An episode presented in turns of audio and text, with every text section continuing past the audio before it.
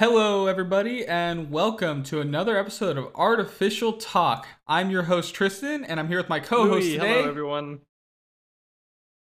All right, and we've got a whole suite of fun topics for you guys today. Actually, a lot of just like law stuff against Yeah. tech companies because what a Yep. world we live in.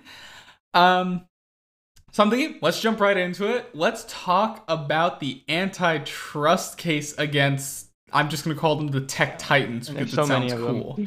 Um, uh, so I guess let's start with the most prominent one, uh, and I guess that would be the U.S. case that recently we the congressional hearing we actually recently just got passed here. So I'm, I'm going to start by asking you this question, Woos. What did you think of that hearing? Um, well, honestly, I thought it was kind of comedic with the questions they were asking. Um, I, thought it was very interesting how Apple kind of got, you know, let off a little easier than everyone else. I mean, Amazon kind of got like, you know, marinated and put on the barbecue and just grilled like the entire time, um, along with Facebook. And um, you know, it's, it's interesting to hear these um uh, these comments from these congressional people who clearly don't have a strong grasp of what they're trying to argue. But um, I don't know. I think it's gonna be interesting to see how it plays out in the U.S. at least because I mean, after this hearing, there were all these like Germany started investigating Amazon. You know, there's the whole EU case against Apple in um in in, in EU. Um, and uh, it'll it's very strange to see all four CEOs in the same Zoom call. it, it was kind of like surreal. It was like we're in like a class or something. It, I love the tech issues that Jeff Bezos had, like partway through it too, where he couldn't unmute himself. yeah, he owns 60% of the internet, but he can't unmute himself on Zoom. it is so it is interesting I, and out of all the companies that were there uh, the whole thing being that they were essentially monopolies in their own spaces it was i think out of all the companies that were there the biggest monopolies i think were by far google and uh, amazon in particular.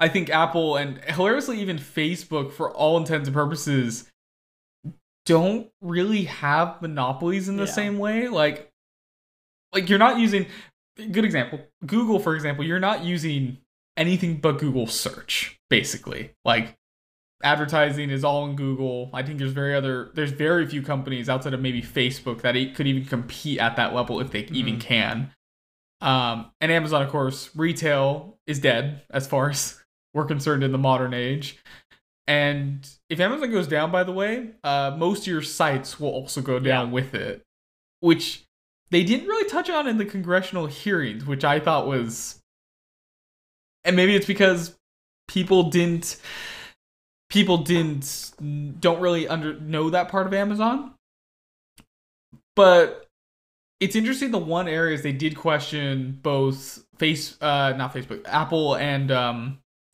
Facebook tended to be on well facebook with their social media and apple with their app Mhm. store in particular so did you think those were the right areas to go after them do you think that was a little Well, for Apple, there, there's not really any other place where you could call them a monopoly. I mean, even on the App Store, it's kind of pushing the term monopoly. Um, because I mean, like, they created it, so it's not like I don't know. It's not really a good way to describe it because like all just digital. I mean, I guess technically they would be monopoly because there's no other way you can get in except through Apple. Um, but it's for um, what was the other example that you gave? Facebook. i think yeah facebook especially with the rise of sort of tiktok becoming right. so yeah. large and it's it, I- I, massive. think that's- I, I don't know if you've heard about this, but have you heard, have you heard of uh, Instagram Reels? It's like their TikTok. It's so strange. Like it just, it just, it, it's just The TikTok re-uploaded clone. TikToks. It's, it's the strangest thing I've ever seen. Um, it doesn't. It's very strange to see all these companies basically just scramble to copy this one company who's now going to be leaving the U.S. essentially if they don't get sold. Um, I don't know. I think it's I mean, they gave some very good cases for Facebook. I mean, like you know, the emails of if you don't sell to us, we're just gonna copy you and steal all your people. You know, it's it's uh they definitely have some good points in there, but I don't know. Facebook, it's not very popular with the young people. I don't understand why people No. are so fessed up about it. I mean, the only way that they're getting young people data is through like Oculus and stuff, which I mean, like now recently they said by by like next year you have to use your Facebook account with Oculus in order for it to work. I don't know if you heard about that. Yeah. True. Um. So Yeah. it's kind of like, I suppose maybe for data collection, but I don't know for social media. I feel like there's not, no one really, like like other than Instagram maybe. Like Instagram's popular, Facebook isn't popular, Snapchat is kind of dying. Let's be honest. Um, you know, there's Twitter. There's like I feel like everything's consolidated, and there's not really any more room to expand. You know, I mean, TikTok came along and took the world by storm. So, I mean, what do I know? I, ha- I haven't I haven't True. come up with a social media app. Um, so I mean, I guess you could th- think of them a monopoly, but it's very strange because I mean, it's it's just it's weird to think about a monopoly in that way. You know what I mean? Yeah, and i especially since the last big antitrust against a tech company was Yeah, back Microsoft. in the 90s. Yeah, back in yeah, um, and I think that argument was over basically Internet Explorer in particular. I think that was the big uh, the big point of that hearing was Internet Explorer was Mhm. pre-installed and it killed their competitors like Netscape and uh, I'm gonna forget what what other browsers you paid Yeah. for at the time, by the way, which is weird. Um, but even then, Microsoft actually didn't get they didn't get a full antitrust Mhm. consequence from that. Uh, they they did get a slap on the wrist, like a pretty severe like slap, but it was kind of just it was more just like, hey, you know, don't don't go any further, or we're really gonna get you in trouble, sort of thing. And now we're sort of at the point. I, I honestly don't think for any of these four companies, they could really make that case again and actually put the the full antitrust consequence, like break up the companies type consequence. Well, for Amazon, I think you could make that case. For their retail side, at least, you could definitely make that case because the points that they brought up in the hearing were you're using data that your other sellers on the platform cannot see or use, and you're using that data to make cheaper and better products. Um, so sure. so that's the side that I think they could definitely break up, you know, Amazon selling stuff and then the retail side of things. Like th- that, I think will probably get broken up. Like Amazon Echo products, like those will probably be their own thing on the platform. Hmm. I mean, I could I could see that, but even then, a lot of the time, like even even on that scale, like same, same with Google, you could actually make the argument same for Google. Like you say, Google search and Google advertising should maybe be broken up into separate platforms. But a lot of the time, Google advertising isn't just through Google search. A lot of times, it's on the website you visit and all that sort of thing. Um, well, I think I think that's the so- point is that they don't want one company to be doing everything, right? So I so I, I, No, I- they right, definitely right, right. mentioned ads, um, and YouTube and search, and they said, and I remember one, I think the main, the head of the hearing, he he, I think he said that they need to be broken up into search, Google, and uh, search ads and YouTube, um, and it'd be very interesting to see how that would happen because you know they're so intertwined, especially YouTube and AdSense. I mean, those are like the same company Right. basically right now. Um, so it'll be interesting to see how they manage to split that up in a way that works, if they do at all. Um, I mean, I, I don't know what steps they could take to do a, just a slap on the wrist. Um, They could do the same. I was gonna say they could do the same thing they did to Microsoft, though. And for all intents and purposes, you could probably make the argument that Internet Explorer and Windows should be two, maybe not two separate companies, but they should be broken up in that way. They didn't end up doing that, and I think arguably because a lot of these services, as you said, are so intertwined that I think breaking them up would be honestly like near impossible to some extent. E- even Right, in yeah. Amazon's case, I think you could make the argument of breaking up their platform. Where else is Amazon Basics as a company going to sell to- their they'd- products they'd have to be other than. Amazon? they'd have they'd have they'd have to basically split apart and be a whole another company that just sells on Amazon, or just or maybe they'll just kill that platform entirely. I don't think they would, but I, But I don't it think makes so, way too much money. Uh, it'd have to be called just basics or something. I don't know. What- Whatever, whatever the new platform would be. Yeah, I see. It's it's hard though because I think I, I'm gonna I'm gonna go for a second go away from the whole antitrust hmm perspective. I'm actually gonna take it from the consumer perspective for just a second here. Now we're both consumers. We both use a lot of these company services, if not all of them, here and there. I think you could probably make the argument that if you were to break up a lot of these companies, I think you would do some pretty serious damage to I, I'm going to call it the the customer experience. I think is maybe the best way to put it. If you were to break up Amazon and Amazon Basics, for example, I think that's maybe the least Mhm. damaging one. Like I, just by the nature of the fact that you can order from Amazon Basics or from a you know a similar company of the same that makes the same product. I think in the case of like Google, for example, though, I think that them breaking up like their advertising, their search, and YouTube, for example, I think that could actually damage the customer experience a lot more, though. And I, I think so. So here, my, here's my reason. I think most people, for the most part, when they go on YouTube and they have a Google account, I don't think most people realize that uh, Google actually builds a profile for you, a search a, a profile, so that it can send specific ads to you to you know depend on what you like, what your preferences, and all that sort of thing. So I think it would be more jarring if you went onto YouTube, for example, and YouTube, you know, loads up its first the pre-roll ad sort of thing, and that ad has uh I don't know what uh, a good example of something that maybe you don't maybe it loads up a pets commercial, but you don't own a dog and you don't care for pets. You actually Mhm. hate animals. You absolutely hate Right. having a pet sort of thing.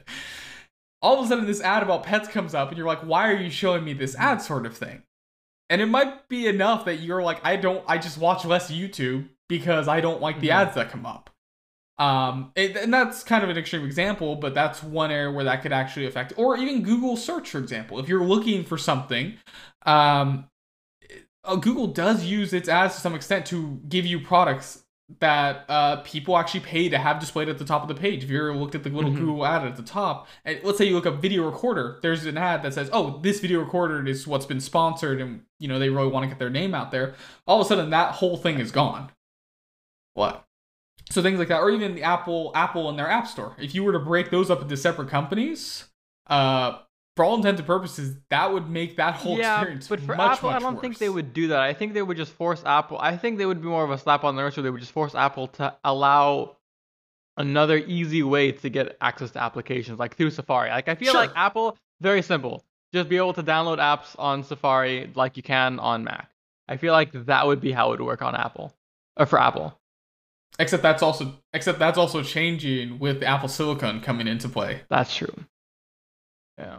So where that's where this issue gets a little more sticky. This congressional hearing happened as Apple also decided they're switching to Yeah. Apple Silicon, which basically makes the App Store the only way onto their platform in the Mhm. current moment. I, I can't speak for future or what they did in the past, but as of right now, that's what it's looking like they're trying to do is consolidate everything. to the right App but Store. i i i mean like it'll never go away on mac the the day that you take away you know being able to download an app from safari on a mac is the day that the mac will die i i, I you're gonna lose so much people. So, we're one of our later topics is talking about iPad OS Right. and Mac OS. Well- we'll come. I think okay. let's go into depth on uh, that. I, I do I do have sort of a counter argument to that, but I think uh sort of in this antitrust hearing, I think we can both agree the congressional hearing itself. I think was more of a formality than yeah. anything else, though. Just watching it, if anything, I'm gonna be honest. I don't think any of these companies get broken up at all. I think the, the bar for hitting an, an antitrust is so um like the only time antitrust in U.S. history that it, it actually ever hit that bar rockefeller was during uh when Rockefeller owned Yeah. all those oil companies, and you could. I mean, that was very simple to do. Yes. Um, and even after they broke him up, all those companies actually still sent their revenue to the same source. So you kind of have to look at it and say, I honestly, the bar for hitting antitrust is so high. Even Windows, which at the time owned 99% of all like OSs in the 90s, wasn't held Mhm. for antitrust. So that kind of just puts in perspective the bar that they really have to actually hit an antitrust win, sort of. I guess if you want to. yeah but i mean like um, yeah I, I have I'll put it out there. I, I have a serious doubt any of these companies get broken up. I do think they all get a huge slap on the wrist. Maybe some companies Mhm. more than others. Uh, fines and maybe even restrictions on a, being allowed to buy companies, for example. But I think for the most part, they're pretty much going to emerge unscathed from Mhm. this. And I say unscathed in the sense of they're going to be Yeah. fine at the end of it. It, it'll probably. Um, I mean, the only one that I could maybe see would be Amazon, but even then, uh, I don't know. yeah. Um, but anyways, let's go ahead. Let's move on. We're actually we're coming back around to Apple and Google again because the world revolves around them, as far as I'm aware. Um, and Epic Games is suing Apple and Google for removing Fortnite off both their respective Mhm. app stores. So I'll start with the context of this. Epic Games did what's known as a server side update. Now, uh, maybe for the uninitiated, there's two types of updates you can do on these platforms. There's the App Store update, which you click the big update button in your App Store and it updates the app. And there's also what's known as a server side update. Now, smaller developers, generally speaking, don't do server side updates because it requires you have your own infrastructure to actually push an update like that. Epic Games, being a multi billion dollar company, of course, has the ability to push server side updates. They updated Fortnite and removed payment methods uh, through Google Pay and Apple Pay. Now, both their app stores do require, if you do go through their stores, you have to have those payment processes in place to allow users to use them. Apple, of course, they force you to have it. There is no other payment alternative. Google does let you have their alternative and your own if you want to have it. They just removed both the Google and Apple's payments methods, uh, respectively. So they both Fortnite got banned.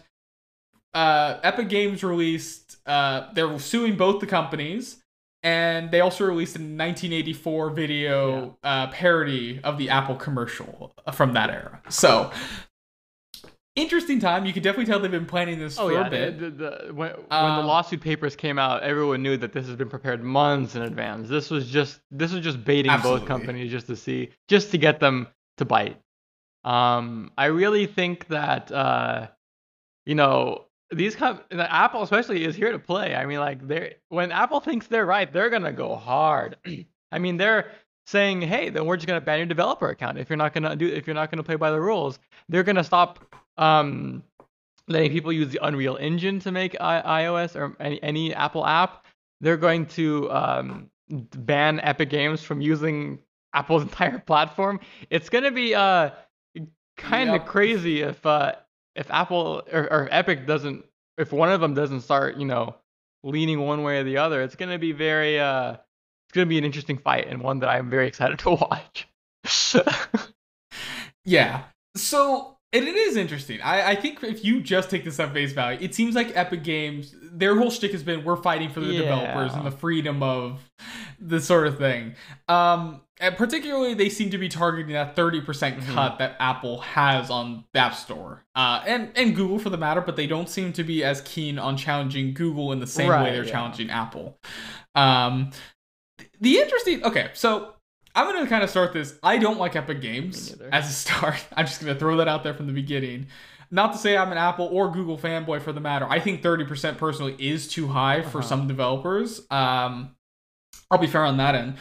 But uh, it, the whole the, the the actual if you dig into the lawsuit, it seems like Epic Games' goal is to actually establish their own app store. Now, if you're a PC gamer, you know the pain. Steam Yeah. versus Epic Games.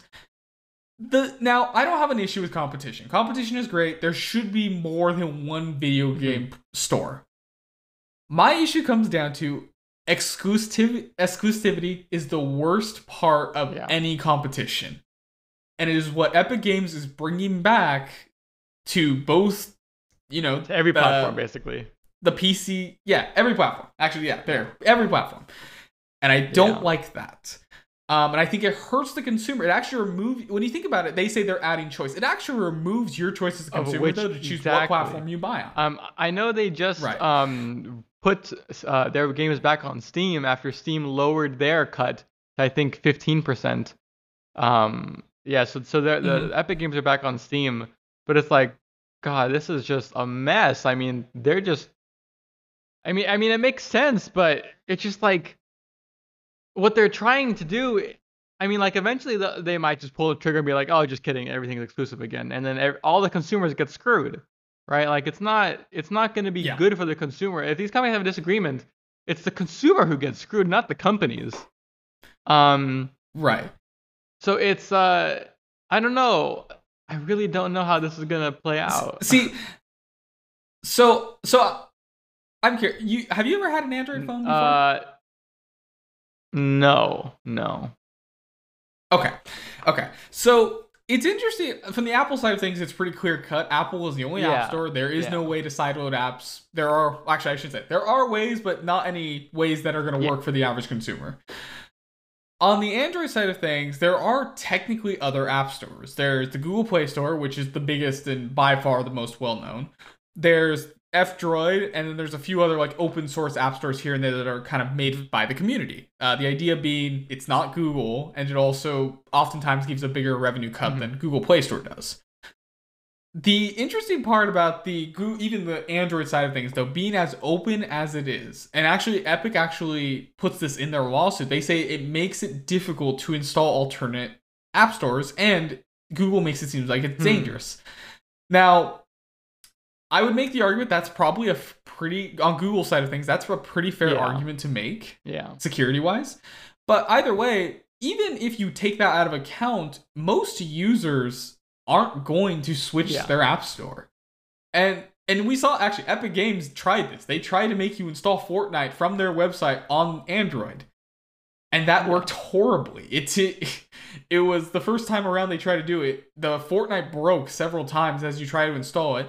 Someone hijacked their website for a little bit, and they were installing malware on the Fortnite app installer. So when you install it on your phone, it was it was ter- it was bad. It was not a Mhm. great experience for the user. Um, so it does. It obviously doesn't work, and I think what I think what they're trying Epic Games at the end of the day is trying to do. They want you to be able to install the App Store from the Google Play Store or Oh the Apple App Store. Then install the app from that the For- Fortnite, for example, from that app store on your device. And then I guess from there you kind of just do all transactions through the Epic Gate. Like it just That's a mess. That's it- a for mess. For me it would be yeah. How it would sounds like work? Did you How would payments work in any way if you're buying it in the Epic Games app, but it's from the Google Play Store app? Who's getting paid in that situation? Does that mean the developers get screwed out of sixty percent of their of their money? It doesn't make any sense. I, like I, I feel like what they're what they really want is for them to be installed as like a pre-installed oh, on phones. Oh, God. But the so Samsung does this. They have the Galaxy Store. Yeah, but they It's own the phone. great, for the most, yeah. I, my whole Epic That- should make yeah. their own phone. Make the Yeah, there Epic you go. Games phone Yeah. and just call it there. be done. But they obviously don't want to do that. They just kind of want to, like, the argument has always been for Apple why Apple's allowed to charge 30%, or even Google's allowed to charge 30%. It's because they built Mhm. Android like, and like, iOS. like without, like, without them the building the platforms- market, there wouldn't be a Right. market. So they're allowed to do this. Right.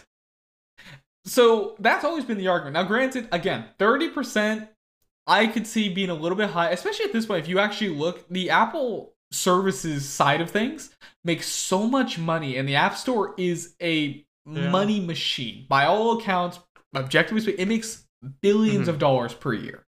It's insane. So I think the argument could be made. Maybe they could lose a little bit of profit there and cut it down a little bit. I think Yeah. you could make that argument.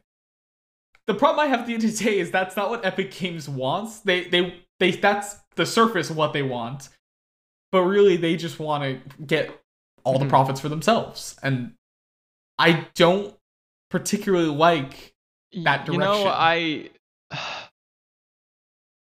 thinking of what you said about Fortnite being downloaded from like the browser for Android, thinking about that but on like Apple side of things.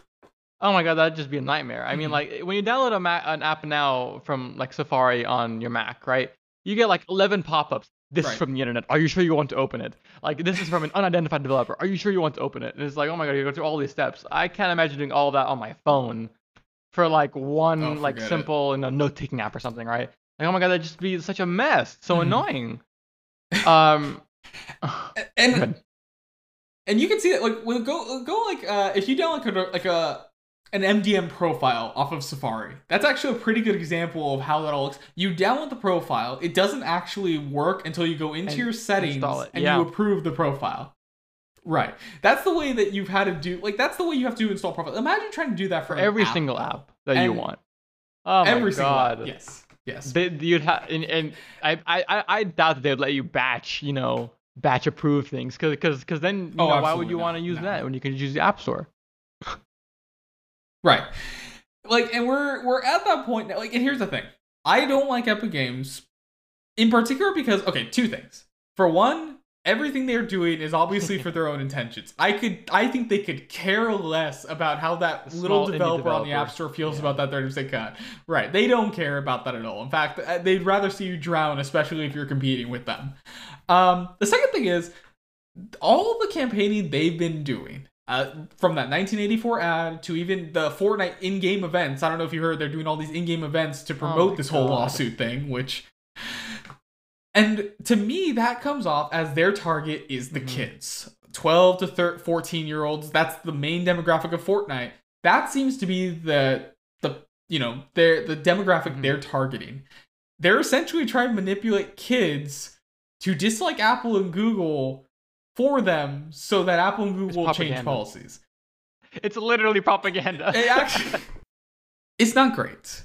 Um it is. It's yeah, it's Fortnite. uh, yeah. know, Like- yeah, we'll have to see how this plays out over the next. I mean, this lawsuit was gonna is gonna take a couple years. I think. Like, there's no way this is gonna be done Oh, yeah. fast. Um, no, this is like the the, only way that I could see this being done sooner is if EU is like, nope, you have to open it up, or if Germ or if US like you have to open it up, then like this lawsuit basically ends, right? It seems like they're only suing in US. No, no, at least no. Epic I, Games. I Uh, know, but, Spotify but, and all the but rest- EU has their yeah, own antitrust investigation EU. about the App Store right now as well. So if they force True, Apple to true. open up, then it the lawsuit's kind of over. I mean, like then they're just gonna have to open up. Yeah, that's true. Yeah. It's very true. They'll say but all right. Yeah. Anyways, we'll we'll we'll be keeping an eye. and We'll be talking about this as it kind of Mhm. plays along. Let's go ahead and let's move on to another. Good lord, all these co- tech companies I getting know. banned. Uber and Lyft getting. Oh, actually, Uber and Lyft aren't getting banned from California. They're just choosing to leave. Well, they were choosing to leave. They're no longer leaving for the Mhm. meantime, but they were going to leave after California forced them to consider their employee, uh, their, I should say, their drivers as yeah, full classify them as employees.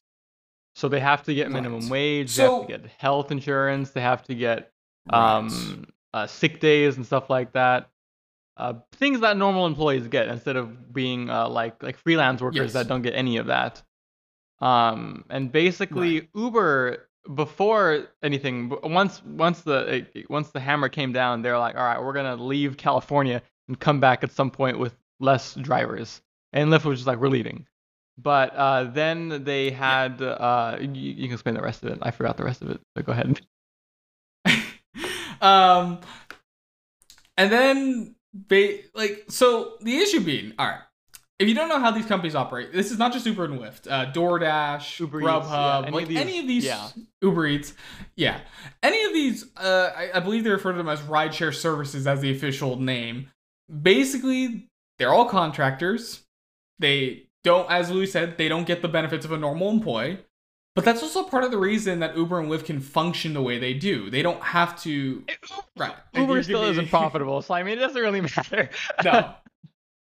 um, and it so I'll, I'll put this from two perspectives. From Uber side of things, it's a lot cheaper to not have I to mean, pay for course, your yeah. workers' healthcare insurance. Yeah. And to, and to some extent, not even pay Mhm. minimum wage. A, a Uber driver can get paid as low as seven to eight dollars for a, A you ride, know like a, let's say a mile ride. Yeah, they don't you know there's that minimum like this is how much we need to make Mhm. sort of thing. Bottom line, but for the most part, you can kind of go as low Yeah. as you want to go.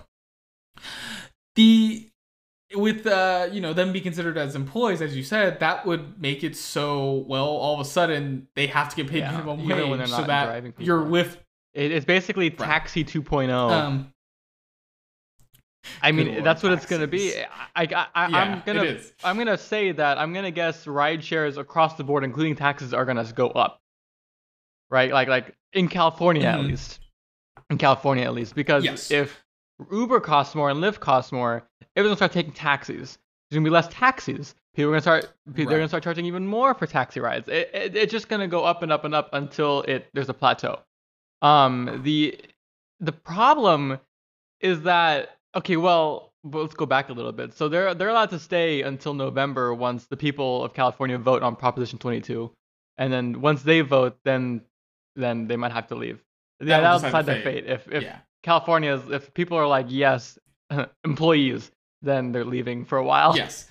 So so let me yeah, let me bring up so th- that was the first side. Very much from Uber and Lyft side of things, how they see it. Let's talk about from the actual contractor side, the people who are doing Yeah. the driving and the delivering and all that sort of thing. So most people that are taking on Uber or Lyft are generally taking it on as a Mhm. side gig. I know very few people that are taking it on as a full on job. I feel like you could make a decent amount if you I did go actually full. talked to a lot of of my them? drivers, you know, in, in, uh, several states that I've been in, and they're Mm-hmm. most of them actually have been like, yeah, I'm a full time Uber driver. Like I know a lot. They just don't yeah, have the that- healthcare. they're, and they're like, I barely make any money. Like I barely Ah. make enough to feed like my two children or whatever. and it's like, all right. Um, but it, Right. it's interesting to see how many of them are actually full time Uber Lyft drivers. It's very interesting. Yeah, and then they like they, Interesting. they're they're like, yeah, I make my money off of tips basically. Like that's how I make my money. So they have like the water bottles, they have like the Ah, okay. chargers and stuff for everyone. Right. Yeah, it's very interesting. Okay, so that- is kind of interesting. Most of the ones I've talked to tend to Mm. be part time. Like they're they do it Or as like a you're studying at the same thing. time, like university or something, right? Right, right, right. They just want a, Mhm. bit, a bit of extra cash flow, sort of thing. So the interesting part is from their perspective, at least not the full time ones. Like the full time ones, maybe they Yeah, I do think, want those, the I think those are the ones who've been pushing for it the most. That's probably why. Yeah.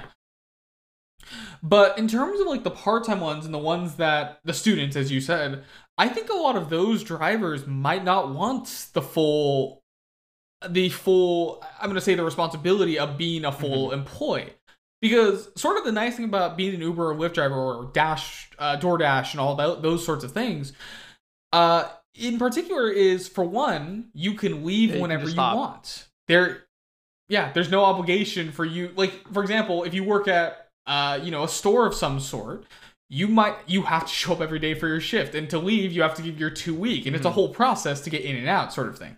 With this, it's a lot more like, oh, you drive, and then let's say one day you're like, you know what, I I'm done. I don't really want to do Uber Lyft. You kind of Yeah. just leave, and you're done. Or if you don't want to work a day, well, great. You can just choose not to put your hours in for that day and go do something else. Like, there's no obligation there for you to. There, there is some incentive to be consistent Right. and match up your hours, but at the same time, there's no. It's not. You're not obligated. There's no punishment. nothing yeah, there's that's no holding punishment. You, You, can take a week off and no one Right. cares. HR doesn't call you and say, "Hey, where have you been for the they- last they, don't care. sort of They, they pay you when you work, and that's when you want to work, and that's it. Yeah. Right. And that's the interesting other perspective that I think if California actually does enforce Uber and Lyft and all these other companies to make their their essentially their contractors as mm-hmm. full time employees, that benefit is lost, especially on those students and those part timers who are like, you know, I want to take this day off. All of a sudden, they have to go through the whole process of contacting HR and putting in sick hours sort well, of thing. I'm trying to think if there's a Um, way to have a way in which they both exist. Um, because like maybe maybe Maybe maybe, you have full time employees that actually have a schedule and stuff like that. But then you also have a separate part time freelance job that's not for everyone. Like, Mhm. like you, not everyone can be in it, but people who want to just clock in and clock out can when they want to and not get the full benefits and get paid a little bit less per hour, right? And maybe they're just trying to make like like make like make, what- make what they make now, but then the Mhm. actual full time drivers drive you know nine to five, whatever their hours are, and they actually like, do work work like like like have a full time job basically. Sure. And you know, I, I mm, see. I struck with that because I'm not too familiar with California uh, employee laws. I, I, I feel like in particular, California employee laws tend to be Okay. Well, in California, strict every law our- tends yeah, to be more strict. yeah. It's California. yes. Um, so the the interesting part about California's employee laws, they tend to be out of I think most states a lot more strict. Maybe outside of like New York and all of that, but uh, I I, it, I think it would be difficult to have a dual system like that, especially because keep this in mind too. That would require them to essentially have two different Yeah. processes for employees. Um, and as you said, Uber is not exactly profitable even now under Yeah. their current model. Um, and maybe that just needs more time to get mature. Well, you know, time, for that model time is ticking. I mean, they have till November essentially. Right. So, and I guess the question is the other side of this, the, the way this argument goes though, is in November, if Prop 22 doesn't get passed, there's just a chance they just don't operate in California. And slowly, all these rideshare services, uh, you know, not just Uber and Lyft, they just all leave. And I think the interesting part about it is I don't know how much California matters in the grand scheme. Yeah, I don't. Honestly, I don't think that much. I mean, like obviously it's a huge population. It's like like 49 million people in that one in California alone. So I, I, wouldn't be surprised if they did take a bit of a hit from not being in California. I mean, think about it. California has the most amount of money per person, um, because I mean it's just so, so expensive to live there. I mean, a whole huge amount of people. The only place that I could think that even could even rival the amount of calls would be a place like New York. But even then, they're limited by New York State or New York City. So I really don't know how things are going to play for these companies if they can't be in California. I see, and it's interesting. I think for the most part, they'll probably be fine. Keep it in mind that these are not just U.S. companies; they're pretty. They Global, become right, pretty right. international sort of thing, right? So, on the grand scheme, I, I am curious on how much California makes of their bottom line. We don't sort know. Of thing. Right, we don't know, and I, I feel like honestly speaking, if you were to break it down as like a, on a global scale, I imagine California is a pretty big percentage in comparison to a lot I of mean, other places. The, the GDP alone rivals most countries in the world. Right. But I do have to question at the same time how much, like, at the end of the day, as we said with a lot of these other things, I think this just ends up hurting the consumer more. I think the consumer now loses. Basically, your choice goes back to, oh, great, you're taking that yellow taxi company, which the yellow taxi company, I think, in every sense of the word, was worse. Although, Uber you know, this just reminded me of the first time, uh, a little bit of history lesson here. Uh, this reminds me of the first time the carbon Mhm. tax was introduced. And they forced automakers to say, you need to make Mm. more efficient cars. And the automakers were like, no, we can't do this. You're going to break our entire system. We're not going to be profitable anymore. It's going to ruin everything. And it actually make, made it cheaper. It was actually cheaper for them to produce these fuel efficient cars. Right? So I feel like maybe Uber and Lyft just don't want to change their ways. But if they can think of a new model it'll actually be more profitable. Know, like like maybe it's not true. Like I, I it's specula- speculation, but you Mhm. never know. I mean, maybe they'll think of a great you know way to do both and be profitable. Right? There, like there is a way to do this. I think. True. Now, and that's very true. And at the same time, people tend to be the most expensive Of part of any company, though, too. Yeah, that's gonna be, and that'll be the interesting case. I think, in particular, with Uber and Lyft, because it's an automotive type thing. I think that's the reason it might become much more Mhm. expensive than the average industry. Like, for example, if one of your drivers gets into an accident and they're a full time employee on the sh- on the clock, that essentially is a Yeah. worker comp case. Well, I mean, you would. Which If, and if you're driving for a rideshare company, you would want that to be the case. Right. You don't want to pay your own insurance because you were got insurance on your own Sure. on the company time. Right.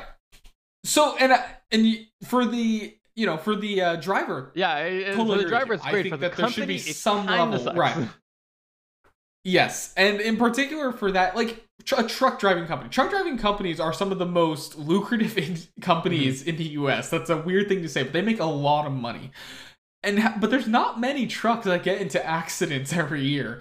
If they did, that entire industry would go under real fast. In the same way, it is kind of interesting. There are millions of car accidents Mhm. uh, a year here in the U.S. alone. Stati- like just by the statistics that they are recorded and all that sort of thing. I can't imagine. Let's call you know maybe even one or two percent of those accidents Uber or Lyft drivers. That is a Yeah. massive amount of money for Uber and Lyft to pay out, especially considering as again they're not Uber in particular is not profitable, and I don't think Lyft is either for the meantime. Um, Wait, I have a question. Would Uber then ha- Mhm. and Uber Lyft would then have to pay car insurance for the vehicle? Because it's not it's not technically company property, but it's a company resource. That's Hmm. mm, see, that's, That's a hard question. And the other thing, I was gonna say, and if it's a shared car too among like your family members, Yeah, that's, that brings so a whole other. Like Lyft, so Lyft has an interesting program where they actually have like a rent a car program. yeah. U- do Uber does too. Uber does too. Like, cars. you don't have a car? Oh, Oh, we'll give too. you a car and you drive it for us. Yeah. Right. And I'm curious with those cars. I I haven't look too far into the rental stuff. I'm curious if there are any, I guess, uh, fine tech sort of things with those rental cars though. Like, are they allowed to share it with their family if you know their family needs to I drive that it. car around? Like, No. I can't imagine they are. Yeah, like. Like for the insurance, I for those type of cars, those rental cars, they can say, "Oh, the insurance covers this one Right, person yeah. in that rental car." But if another person's driving that car and gets into an accident with it, I the Mhm. insurance won't cover it. They just won't do it. Like if you've ever if you've ever been in the US, and I know a lot of our, our audience tends to be US audience, you know how insurance works in the States. And any excuse they can make to not pay for your They car will, insurance, yeah. they're going to make. Yes, they have no mercy. So when I sort of look at it that way, like Uber and Lyft, I'm kind of like if they make their their uh their drivers employees, they're screwed. If they don't make them em- employees, it screws over the drivers. Uh, at least the I would say the full time ones. Again, the part time ones, I'm a little bit more like they probably don't want to be considered employees. They want to be able to leave and go back whenever they want to do. Even maybe some of the full time. I could see that perspective too. They may not want to have. That's part of the reason they're a full time Right. Uber and Lyft driver. They don't want to be stuck in that cubicle or that sort of thing. And all of a sudden now they're just stuck in their car all day instead. A taxi. They're Yeah. essentially a taxi. Actually, that's um, which was the whole thing Uber and Lyft were trying to destroy was the taxi industry, which they did a great Mhm. job of doing. If you ever look at Vegas now, um, so I don't know. I and you know we'll see in November how this whole thing plays. out. A lot of this is sort of just waiting and seeing. Uh, this some a lot of these early topics just because we're gonna keep up with it. We're gonna keep trying to keep you guys up to Yeah. date. But I don't know. I, I I do have. I am under the honestly speaking. I'm gonna say I think California is going to vote to keep Uber and Lyft as contracted drivers. I think Prop 22 is going to pass. Hmm. Yes. And I think because for the average person, what they're seeing and the way Uber and Lyft has sort of turned this in their favor is they say, well, we're just going to leave and all of a sudden you're not going to have Uber or Lyft. Which, Yeah, I suppose know. that's pretty big for the younger people. But once you're like in your mid twenties, I mean, like especially right now, who's been who's been taking how many people are taking Ubers right now? Especially True. right now, it's kind of like, oh, I can True, live without but- it. It's fine, right? but, but I will, but I will say in particular, um, I will say in particular, everyone in California, even older people, have used a That's Uber true. or Lyft because it's just convenient. It's an app you download to your phone. It's there. It's ready No, to go. If you get I'm stuck surprised somewhere, that the taxi cab industry hasn't just made their own app to do the same thing. They have a phone No, no, line. no, no, a but- call but- but real no, but quick. seriously, I mean, like- I know. Why haven't the taxi cab industries done an app to compete? I, you know, I think it might just be down to the fact it's sort of old industry, Uh, uh, entrenched in I- their I- sort of they- thing. They probably just don't want to that may be the change. Kind of like Blockbuster. Ah, Yeah. no one wants to stream movies. Yeah. I I actually think that's exactly what it is. Like um, what was the old uh the it, there's the blockbuster thing. Nobody's gonna want to stream movies. Oh, audio industry. That's what it was. The audio industry when I- iTunes first came out in the Mhm. early 2000s. No one's gonna want to buy that music. whole license- no one's gonna want to buy digital music and then look at us now Yeah, streaming music um i think it's sort of the same thing where they just didn't change fast enough with the times and i i would say I, i'm gonna make some assumptions i'm gonna assume they may not have the resources anymore to yeah, I was gonna say they change need a huge cash infusion to just get the infrastructure alone, the servers, you know, to Mm-hmm. get the developers and stuff like that. Yeah, I can see why. It, it's it's on this whole case is gonna be very interesting to see how it plays out. Um, hmm I'm curious if anybody else is going to jump on it too, because California, as of right now, seems to be the only state Mhm. and the only for U.S. in general, only country it, within the country that seems to be willing to kind of go. well, I mean, something I like feel like for a lot of things, Um, California trends to be first for some things. Not not all things, but for some things, for tech, Yeah. especially. I mean, like the California Privacy Act, you know, and stuff like that. So I'm Mhm. not surprised that they're the first one, and I won't be surprised if they're the last one. If they're not No. the last one.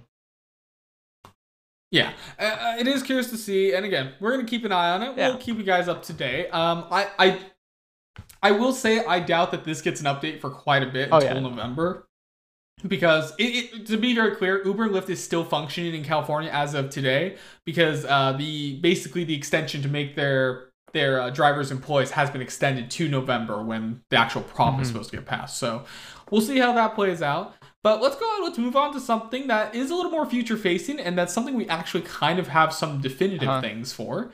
Um, and that's iPad OS 14, iOS 14, and Mac OS. Uh, Big Sur. God, Big Sur Yeah, is the worst bad. name they could have chosen, but Big Sur. Um, and I guess let's start with so. We'll kind of start with context. Louis has been running Oh, all I've been three of them? including WatchOS. I've been running everything since WatchOS, the day okay. they came out. So I'm uh I have iOS uh 14 and I've got WatchOS 7. I do have I have some big Sur experience and I to iPad OS I've seen, but I haven't actually played Mhm. around with myself. So we're gonna kind of jump in a little bit. I think we're on beta five now for, For most of developers, this stuff. I'm gonna Yeah, for public public beta is on public beta two, I believe, right now. Yeah. Yeah.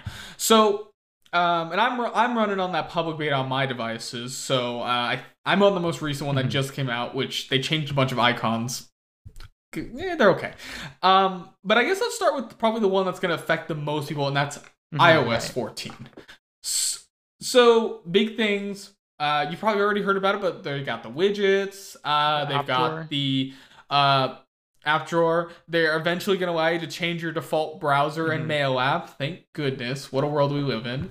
Um, I'll get back. Safari Safari also got some updates, but we'll kind of get back to why I think it might not matter at the Uh-huh. end. But anyways, so that's kind of the big sweeping Yeah. changes. Uh, there's a bunch of smaller things here and there they're like changing. that. Yeah, but Mhm. big stuff you you got. Yeah. So, in terms, I, I actually think so. I, I was reading a Verge article when iOS first 14 first came out in the developer beta. I think he made a good analogy. It allows you to complicate your iPhone, but if you don't want to, you can also just not complicate your iPhone. Because for all intents and purposes, you could actually update to iOS 14 and never use Yeah. widgets or Uh-huh. app drawer, and it will be the exact same experience as the previous version. And that's kind of neat because I think a lot of people aren't going to care for the features we're talking about from here. um, a picture in picture, that's a that's a big thing too. Oh, and the call bar, Mm. and the call bar, Picture and picture. Siri redesign. yes. Um, Siri, I want to go into Siri later. She's 20,000 more questions. that's It's not enough though. It's just, no, it's still Siri. um, so I actually, I will say the biggest thing for me, and maybe the most clunky thing for me, it's a weird thing. So the call banners. So when you get a phone call on iOS 14 now, it doesn't take up your whole screen anymore and hold you hostage. Uh, if you ever want to know how to hold somebody hostage who has an iPhone, just keep Yeah. calling them and they're Yeah. gonna have no choice but to answer you. Um, but the new iOS 14 is basically it's gonna make it like a notification network. Slides in from the top. You can click answer or decline, or even slide it away if you just want it to Mhm. keep ringing, which is great. Um, and that's been a great feature. I will say, the interesting part, and it, maybe this is something you just kind of have to get used to, hanging up the call after you're done with it though has been a little bit of a weird sort of oh you have to actually click the red button at the top of your screen thing still. I don't I don't know if you've had that Um, experience. Honestly, Uh, not really. The most of the people that I call, talk to, they, they end the call before I do. Okay. So if you need to end the call, it is kind of a weird muscle memory trick thing where you're like, oh, is the call, and, and then you realize oh, at the top the banner's because because you're in You're like, banner oh, mode. So yeah, I've seen that. Yeah. Right, Um, right. So I it, it is a, one of those weird little quirk things. And again, I think that's something you kind of just Yeah. get used to. I have noticed that. Um also in particular, uh, and this is a beta thing, totally a beta thing. AirPods and phone don't play nicely with each other on Yeah. the beta. Phone calls, Yeah, it's very been strange to how, it, how it, like yeah, it's been It having is, some right? issues. Like it, like the call routing has been having issues at least. Um, Yeah. So, and that, that's Yeah, probably a beta thing, though, if we're going to be honest there. Um, the widgets. So, I'm curious, what is your opinion on the widgets? Because you haven't used an Android Right. phone. I'm curious what your thoughts on widgets on iOS are. like them to an extent. Like the weather app, like the weather widget, the um clock widget I like, the maps Mhm. widget, and then the battery widget I have on the top, like the, the big icon, and then the, the medium icon is, and then I wish the music one had buttons. So I could skip songs like in Yes. podcasts. Like I, I got I put it there and I was like, this is so strange. Why can't I feel like the old widget I was able to do that and not the new widget because they're you know, I Right. watched their uh, the WWDC thing on widgets. They're like, they're not mini apps. They should not have Mhm. buttons. It's like, oh, but like I want to skip my music. Right. And it's weird because the Today View apps were objectively worse than these widgets, Yes. I think. Yes. for the most part. For the most part. But I, I, I'm in agreement with you. It is kind of strange. I actually think the most functional apps in the widgets are the ones you don't have to actually Yeah, interact yeah. with. that seems like the weather app, as you said, you can kind of just see Yeah. the weather there and it's great. The battery app, you can Mhm. see it, it's great. Even calendar, if you just have your events Mhm. listed out, Great, yeah. works pretty well. As soon as you have to interact with the app, though, everything kind of is Yeah. worse. Like, you click it and it opens up the Mhm. main app. That's not an issue, except for the fact the whole point I have the widget there is so I don't have to open up the whole Right. app. Well, I think. Well, Well, I the think the thought point of the process. widget is that it's there for a quick reference, and if you want to dive Mhm. deeper, you can go into the app if you need to. So you don't need to have the app on your home screen; it can just be in your app drawer somewhere. Um, the one that I like, I don't know if you use the the, the photos one. Um, I like the photos Yeah, one. It's it's cute. scroll- yeah. little- Um, that's nice. all, all of my widgets are in stacks and they auto scroll throughout the day and honestly Mhm. the scrolling eh, like the auto scroll has been perfect like it, like, whenever i want to see Mhm, something it knows mhm. exactly what i want to see when i want to see it i don't know how it does that but it's so Yes. cool That's cool. And again, that's one of those things you don't have to interact with. You don't have to it touch, just and it, works great. knows as yeah, as soon as you touch it though, everything it, it's weird. It's like you know what it's like? It's like a display at a museum. You don't want to put your hands on the the glass and smudge up the Mhm. whole display. But if you just kind of look at it, it's kind of beautiful and amazing. Like Stacks is one of those things that only exists on iOS, as Mhm. far as I'm aware, and it works really well. And a lot of those widgets, even the way they look, yeah they look great. They work really well. I'm just annoyed, as you said though. If I, you want to put your music, Mhm. your music widget in, all of a sudden not be able to skip forward with it. well i is think weird. the issue isn't that the music is the problem i think it's that they need a now playing widget because that's what it was before in today view was a now playing thing because it could do podcasts you know safari all stuff like that so that's what they need Mhm. to put as a widget but then that contradicts their entire design philosophy about widget about I was widgets. gonna say. so it's just like a big Yes. question mark Yes, Wi- widgets on Apple are a glass display box. That's how I'm going to describe widgets for now. At least until maybe they decide to change that. Like, if you lift the display box up and you click, you go, you actually touch the Mhm. object, the app in this case. It's great. You have the full in-depth experience. But widgets are kind of a glass like box. maybe It's they weird. need to maybe like Uh, maybe they could just have like a swipe gesture or something like you swipe on the widget and it can do Maybe. it like like that and But then you that- need buttons and that would make the most sense like you could just swipe for forward swipe for back and then that's it and then tap for pause like that like But that would. But I can see that being confusing because you swipe up and down to change the widget too. yeah but you swipe side to side That might to be- um to to skip that and then tap to pause maybe Maybe, but they tried that with the Apple TV remote, and that remote okay is. but that's okay but that's that controls the entire interface that's a whole separate issue yes. Okay. Fair. fair. Fair. Um, I do want to bring up a feature though that I didn't think I would like as much, and something that I'm kind that's kind of growing on me. I like Siri suggestions. really Um, the app Siri Huh. suggestions.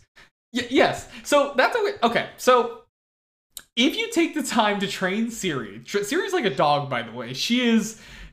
So Google Assistant is kind of like your child. Your child picks up the on things as they watch you do things. Like that's how Google Assistant and Alexa is for me, anyways. For the most part, they they kind of learn as they watch you do things. Creepy but cool.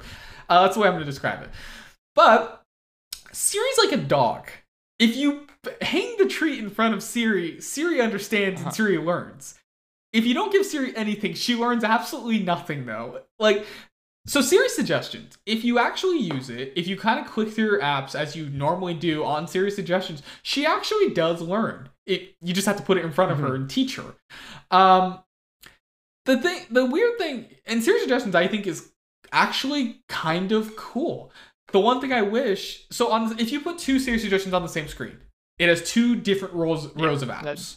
I would hope so. Um, and that's good. That's great. Yeah. It should. It should do that. The problem is if you put a third Siri suggestion on a different screen, for example, it duplicates to the first Siri suggestions you had on the first screen.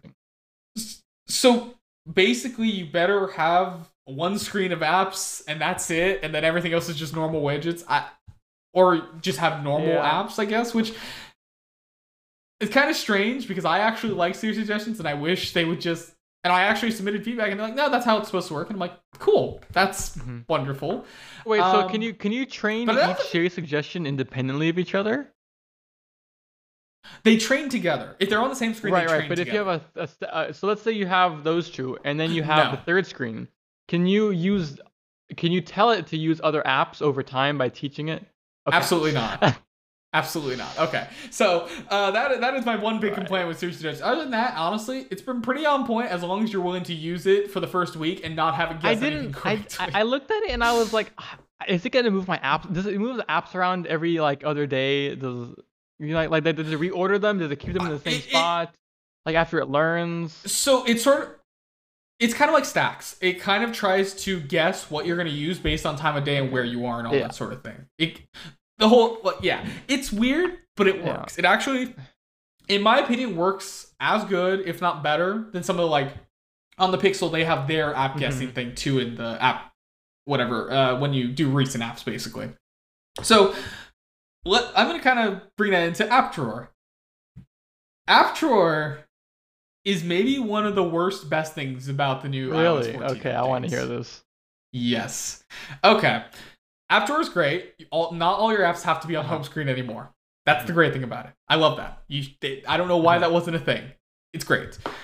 I don't like the fact this is the very this, but then Apple kind of did the Apple thing with it, and it organizes it based on what Apple thinks the app And it gets the it wrong should be. sometimes. Yes. Yes.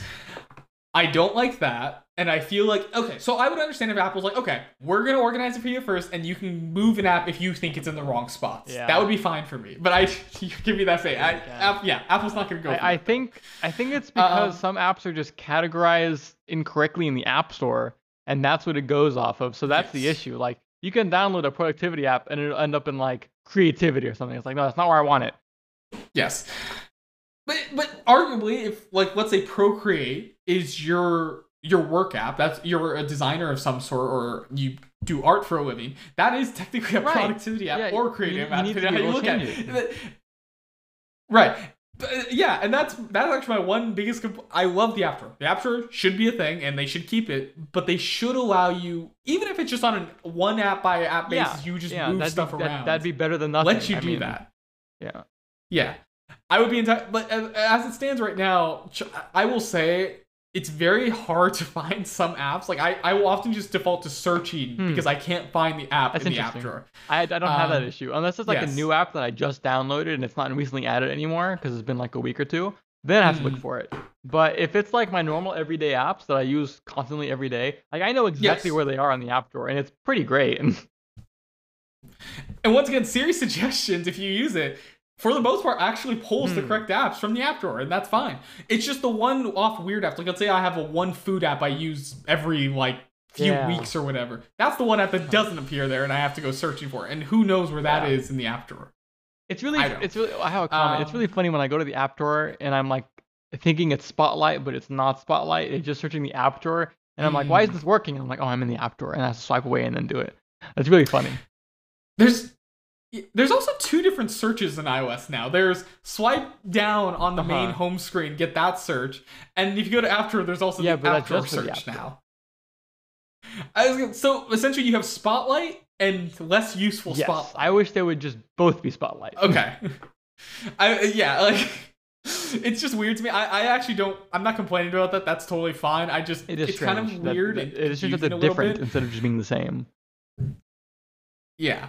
Um. I guess from there, I, I think uh, unless you had any other kind of features that stood out to you. Not really for iOS, no. Um. oh, uh, picture in picture is great for when I'm like just like browsing Reddit and I can like go on YouTube and watch a short video. It's pretty great. uh, I will say Oh, that and picture uh, picture FaceTime picture in picture too on iPhone is also amazing. Oh my god. Okay. What? I understand the whole YouTube thing, the Netflix. I get it, Apple. You didn't want your videos to be small for some reason. Why was FaceTime picture in picture not a thing For now? iPhone, I have no Like- idea. I think it, I think it was just the philosophy of a video being small. I, I guess, but then I was over here like I always felt so bad. Like, you, let's say you had a FaceTime on your iPhone. Um, you're like, oh, let me look something up. It You swipe away, that person's Pause, left with a yeah. big, yeah, big. uh, not even actually, they weren't even left with your little num- symbol or whatever. They were Yeah. just left with pause. I don't understand who who thought yes, this is fine. I don't want to see the other person at all. Well, I mean, it makes sense. I mean, like back in the day when FaceTime came, I mean, this was impossible.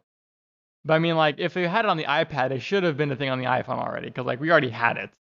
I don't know why it took so long. Yeah. So, and I guess this kind of leads us into a nice segue Mhm. into the iPad because I actually think out of all the devices they updated on 14 or Big Sur, whatever, I think the iPad got the least amount Yeah, of stuff. Yeah, Uh, except Scribbles. Scribbles the one Scribbles big thing pretty they great, got there. but But, everything, uh, yeah. Scribble's I great. mean, like I, I really hate that I can't put the widgets on the home screen aside from into Today you, and I can only have like four. Yes. Why?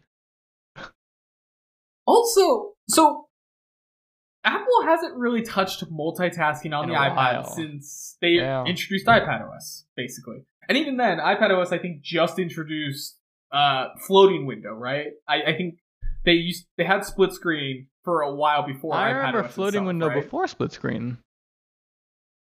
I Okay, remember so because I remember remember back in high school you had like the, the special app drawer, like you'd swipe it as like a special app drawer. Yeah, and now Yes. and now it's yeah. Okay. You're right. Okay, so actually, even floating screen isn't new. So they really haven't touched multitasking No, I th- I think forever. that then, showed up- actually. Like two, three years ago at, at the like, earliest, I think. Okay. So that makes my whole argument even worse. That is the one part of I. There's two parts of iPadOS I still don't like. Multitasking Mhm. needs a revamp and a refresh. Uh, I wish I could have more. I want to have Windows. I want to have Windows. I want Windows. Yes. Just give me a window. Windows would be wonderful. It's weird that Samsung Samsung is a mess of itself. Its software tends to be let's put everything into one thing and call it a day. I love Samsung for Mhm. that. They're great because they just throw everything in one thing. One thing they did right on their tablet compared to the iPad, which is a weird thing to say in a world where Android tablets are almost dead.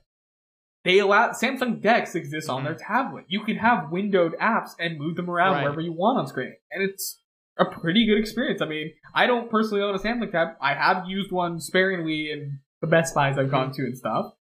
It's a pretty good Yeah. experience, actually. I have to give them some kudos.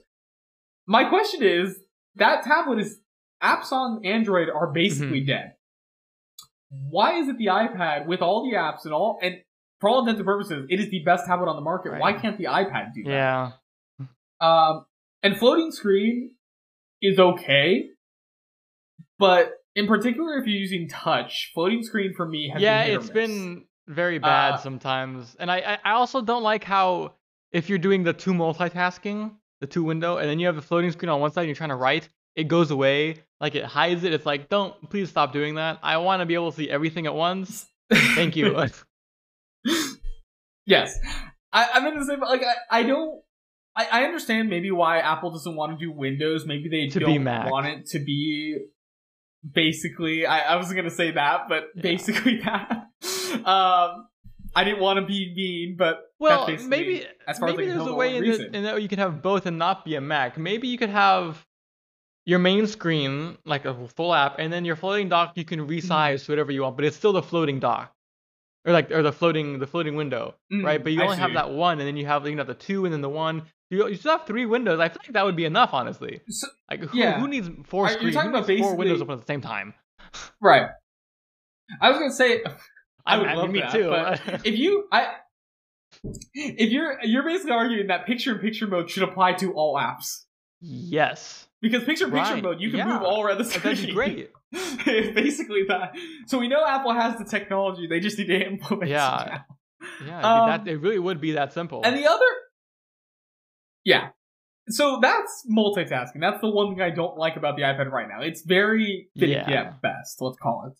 The, the other thing I really don't like is the Files app. Um, so if you're not, and I, I I'm gonna put it like this. I'm gonna frame it like this. If you're not using iCloud Drive, the Files app is arguably the worst app Yeah. on the iPad. Um, so here's the thing.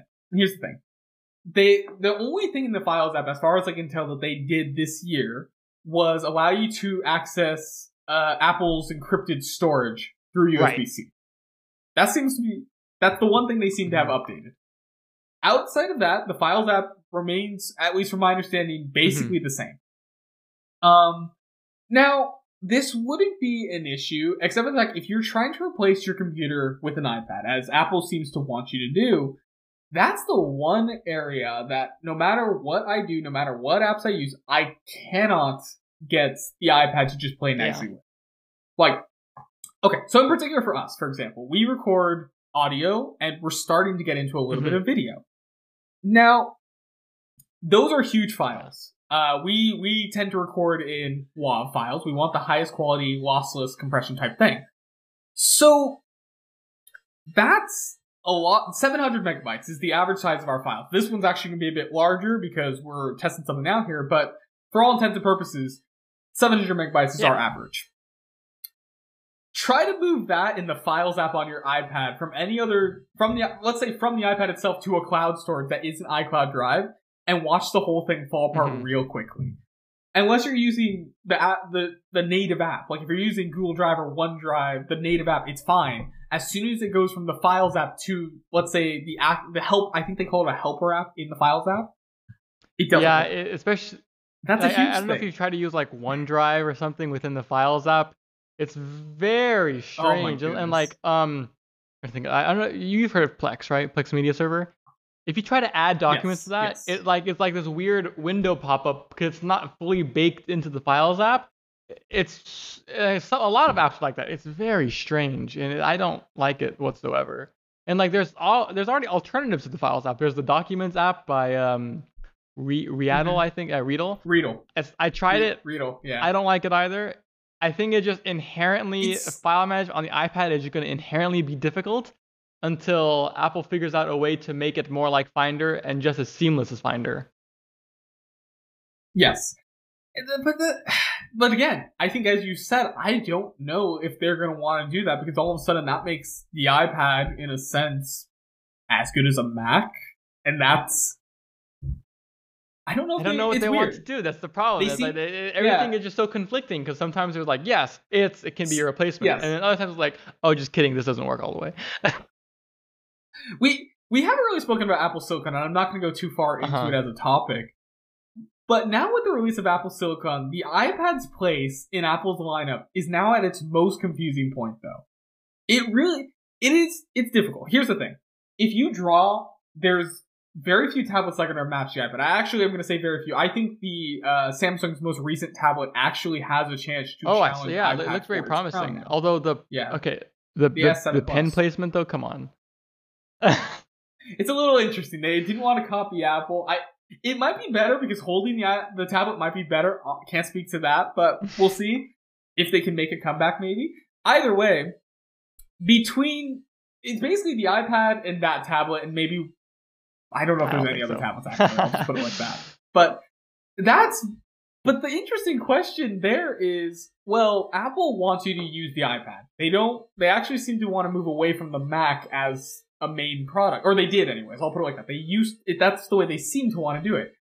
Now they're updating the Macs with Apple Silicon. As we said before, we said we kind of said we were going to come back around to this. The App Store is not going to be the only way to get apps on the Mhm. Mac too.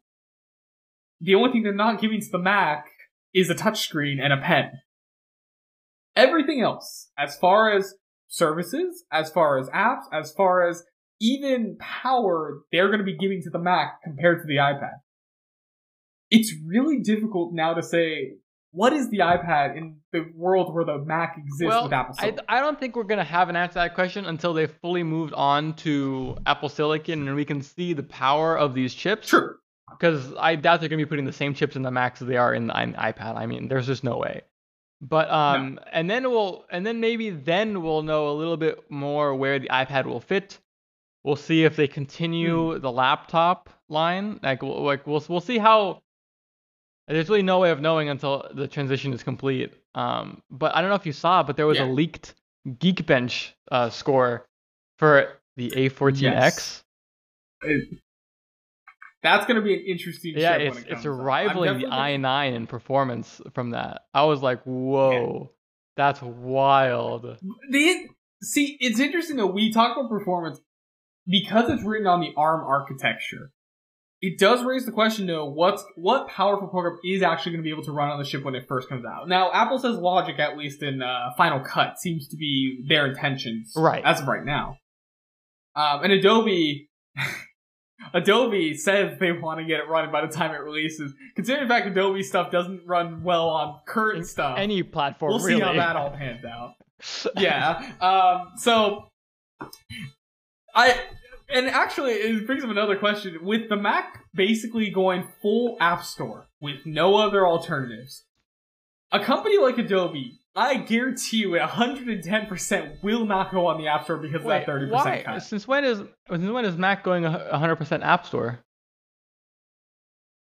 Why? Uh, well, so let's put it like this: it's Right. going to ARM. There, as far there is going to be no program on the web that is going to run on At ARM the, straight off the bat. well, Even when when it comes out first of comes out, of course Yes, not. I mean, So, is it crazy? Okay, so Louis, Okay, okay. hear me out though. Is it crazy to think Apple, one of Apple's intentions of switching Apple Silicon, beyond all their flashy marketing, is to consolidate everything to okay, but wouldn't okay? But if you Think think, about about, it. even more, considering they're currently in a lawsuit against sure. this, it wouldn't make sense to pull this move in the middle of a lawsuit. Okay, we've talked about this before though. They did it. We we we we've actually talked about this off record a little bit. Uh, specifically in reference to the Tile thing. Tile is suing them in the EU because the Find My app uh, is infringing They, on Tile. but with the new software, they just allow. allowed Tile app to be able to use Find My. Sure. and Tile was still suing them, and we both agreed that at the end of the day, Apple probably doesn't care about that That's lawsuit. true. Yeah, they're probably just gonna do whatever the hell they want. So, I was gonna say. So here's the thing, and I actually, in the current Mac setup, actually, a default on the Mac. If you've never had a Mac before, the default setting is that whenever you install an app that is outside of the App Store, that is unsigned. Yeah, I should, I should clarify that. If they if it's unsigned, they make you go into the settings under their security and Allow it. actually approve the app. Essentially, um, it would not be crazy if sometime down the line we have they have two years to do it. Apple decides we're not handing out third party certificates anymore, and the only way to get a approved certificate is to go through the App Store. God, so like, it's just that's gonna uh, sh- What- that's gonna what's the destroy loss of entire Apple if- economies. I mean, think of like Setapp on the Mac. That's Yes. gonna destroy that whole platform. Yes, but think about it. It makes sense. What what incentive does Apple have to keep the Mac open to, to Safari apps? What what's the incentive? They they have to deal with creating things like Gatekeeper, their security software, and they have to deal with unsigned developers versus signed developers. This all of a sudden just consolidates it all to the App Store and the App Store alone, nothing else, and Safari basically. Like this use of Safari web apps. That's a bad move. Um, You're gonna, you're gonna, I- they're gonna piss a lot I- of people off. I would say yes, but then the iPhone is one of the most successful phones on the planet, and the iPad is the No, only but they, tablet. st- but they moment that is started with only the. App Store. The Mac didn't Yes. start with the App Store. But I mean, again, we're look at the Mac Okay. now though. Uh, Mac, we're gonna go to Mac. I agree Mac OS with Big you, Sur. but then think of big budget Hollywood studios. Sure. Where are they gonna get their programs from? Where are they gonna get their Where are they gonna get their a- niche programs from if if they're not gonna be able to Uh-huh. install from Safari on Mac? They're buying a Mac. They're using Final Cut. Okay, true. But what about like audio? What, what what about like audio? Like, other than Final Cut, you still need other. You still need other plugins. You still need other things that you have to be able to download. Sometimes you need separate audios. If you have other hardware, you're gonna need that software too, right? Not everything is gonna come onto the App Store. I I can't think that you know a really niche, expensive product will suddenly have an has a program that for software is suddenly gonna have it on the App Store. Like I don't think that'll ever happen. So they're gonna have to really know that they're gonna lose a big chunk of their market if they're gonna do that. Especially the people who actually have the money to pay for big stuff like the Mac Pro. You're absolutely correct.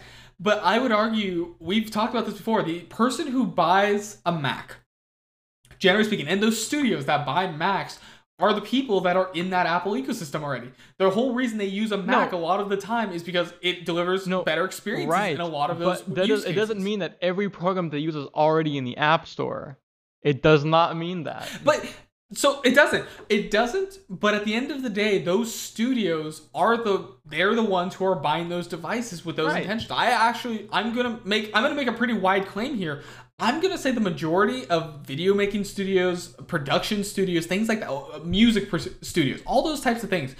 I would say if they've bought a Mac before, the whole reason they buy it is to use a program like Logic. They're probably not buying it to use the Adobe Suite, which you can buy a Windows PC for cheaper and it'll run better on Windows. The That's just the way that market is. And I would say if you're buying a Mac Pro, for example, for your audio studio or your, your video studio, you are probably using Logic and you're probably using the plugins that Logic gives you. Maybe you'll use it a, a weird niche program here and there, but for the most part, you're staying Mm-hmm. within Logic. You're probably not going outside of there. Um, that's sort of the way I view it. And honestly speaking, I would assume that's if you're a studio that's throwing down those big bucks in the first place, you probably don't care yourself, honestly. If it's I'm just be such honest. a gamble for them to cut off such a big market of applications because uh, okay well maybe uh, i don't know how they would go about this though to do to to to not upset so many people i mean uh, yeah there's not really a, a good way I- there's not really yes. a good way to do this i think they No. know that I th- they, they definitely know that But but again, if you're in that ecosystem, and here's the thing: if those studios push, a lot of those uh, those tools are going to move to the App Store anyways. That's I don't true. think there's really I a mean, if- choice if, there. these big budget studios buy Yeah. Macs and, and then they can't use the programs, they're gonna be like, "Hey, Dev, you need to come on Yes. the App Store," and they're gonna have to. Yes. I think at the end of the day, it doesn't matter. I think Apple wins regardless of how you frame this. Apple's going to either get a 30% cut, they're going to increase security on the Mac by basically, there's going to be no device Yeah, that's be yeah. as secure as a Mac with Apple Silicon. Uh, there's not any viruses written for Apple Silicon at the moment. Maybe later, And you know, but it'd for be, now, it'd be, I, I, it would be so Apple tough to get that through the Apple App Store too. I mean, they are, I mean, True. they, they really go through that code. So we we we've seen apps get banned off the App Store for not Yeah, I know. method. I don't think they have any mercy God, that'd be for someone who doesn't It- it would their standards. make, it would, oh my god, it would make them through programs at least like unaccessible essentially, through through normal means Yes. like like like like viruses and stuff. Us like, wow, Pretty much. crazy. We saw Windows try to do this. It didn't go well with the Windows Store, but Apple has the advantage Yeah, of their Apple. their Apple. Yeah, I mean, They they, already they've already they already have you know two ha- of their three yeah. devices closed off. So why not another? Yeah, and iOS App Store is huge. yeah. It's the second largest app store on the planet, and it's yeah, now that too. now that they can do that uh, now that they can run iPhone and iPad apps natively. Oof. Yeah. All right. But anyways, uh, we had a few other topics we want to talk about, but we are a little bit over today, so we'll leave those for. I think we'll leave those Yeah. for the next one. Uh, we got some folding phone ones, Surface Duos out, and all that, but we'll talk about that later. Um, anyways, so we do want to announce some news from internal. We're not going to keep it too long. We know you guys have been with us this whole time. Thank you. Yes, You've been here the whole time, by the way. Um, Louis, since you're Louis, since you're a little bit more involved with this, do you want to talk about the new Right. video So format? um, everyone, we are going to be expanding to YouTube. Um, we're going to be doing some special videos on there. Um, we have some really fun stuff planned for the next coming months. Um, we're gonna be releasing our first video on August 31st, which oh well, by the time this gets posted, that will have passed. Um, but hey, come watch the video because it's already been posted. Um, we're gonna be re- we're gonna be trying to post um weekly, I believe. Um, we're gonna be having uh some pretty fun stuff and then some pretty formal stuff as well. Uh, so think of I don't know, just it'll be fun. Uh, we're definitely gonna be posting some. We're gonna also gonna be doing uh, video podcasts. So this might be the first one. You might see some clips from this. Um, and uh, if you're interested, come check us out on YouTube. Um, our artificial talk. It'll everything will be listed in the notes. Um, all the links and all that good stuff. Um, and yeah, we should um, it should be fun. So uh, come check us out. If you have any video su- suggestions, of course, you know, put it in the comments. Um, and anything else, Tristan? So, uh, yeah, follow us on social media Facebook, Twitter, Instagram. All those links will be posted in the description below alongside the new YouTube channel. There's gonna be nothing on there though, so you can be an early Yep. arriver, I guess, if you want to go there. Um, outside of that, uh, we're gonna try to do these on. I think they should have announced it last week, but we're gonna be on a bi-weekly Yes, basis. Um, and yeah, and we'll we'll play around with that and see where that fits Mm-hmm. best. Uh, we are kind of restructuring things to uh, make it a little bit more uh, seamless for you guys and hopefully a little more Mm-hmm. consistent too. So. Uh, outside of that, keep tuned. There'll be a new episode up relatively soon, and yeah. So, and we'll talk a lot more about antitrust stuff that is growing in number Yep, because it is that's fun, yeah. uh, I think I think the App Store uh, App Store stuff is the most interesting to talk about though. So we'll definitely come back around to that as things play out. Um, but anyways, uh, we'll see you guys Yep. two weeks yeah, from now. from now. Actually, Not- I can't Yeah. say next week anymore. All right, Adios, everyone. Bye. bye.